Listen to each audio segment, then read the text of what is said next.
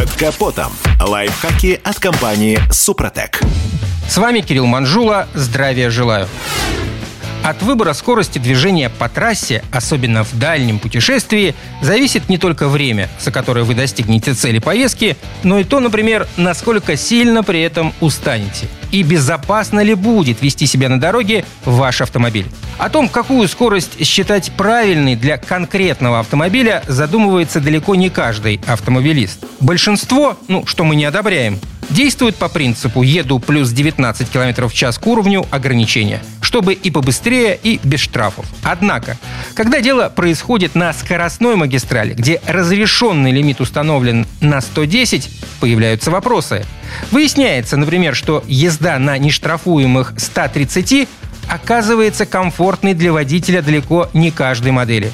Опыт большого количества водителей говорит, что на самом деле оптимальную скорость для вашего автомобиля можно определить даже не трогаясь с места. Если у вас спидометр машины механический, то оптимальную для трассы скорость ваш прибор покажет, когда его стрелка располагается вертикально на 12 часов. Понятно, что это не догма. Правильнее говорить о диапазоне оптимальных скоростей, когда стрелка прибора находится где-то между положениями 11 и 1 час. На спидометрах большинства легковушек это соответствует интервалу 90-110 км в час. У некоторых моделей он может быть немного смещен и находиться в пределах 80-100 или 100 и 120 км в час. Это что касается легковушек с физическими стрелками спидометров. Все чуть сложнее, если перед вами цифровой прибор, который демонстрирует водителю текущую скорость сразу в цифрах. В таком случае имеет смысл в меню настроек выбрать опцию, визуализирующую показания скорости в виде электронной симуляции циферблата классического спидометра. Смотрим на него и действуем по точно такому же алгоритму, что и в случае механического аналога. Определяем оптимальный скоростной диапазон движения.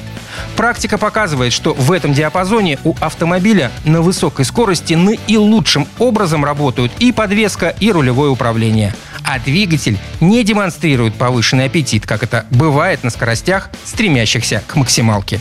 На этом пока все. С вами был Кирилл Манжула. Слушайте рубрику «Под капотом» и программу «Мой автомобиль» в подкастах на нашем сайте и в мобильном приложении «Радио КП», а в эфире с понедельника по четверг в 7 утра.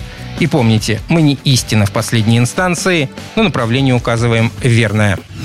Спонсор программы ООО «НПТК Супротек».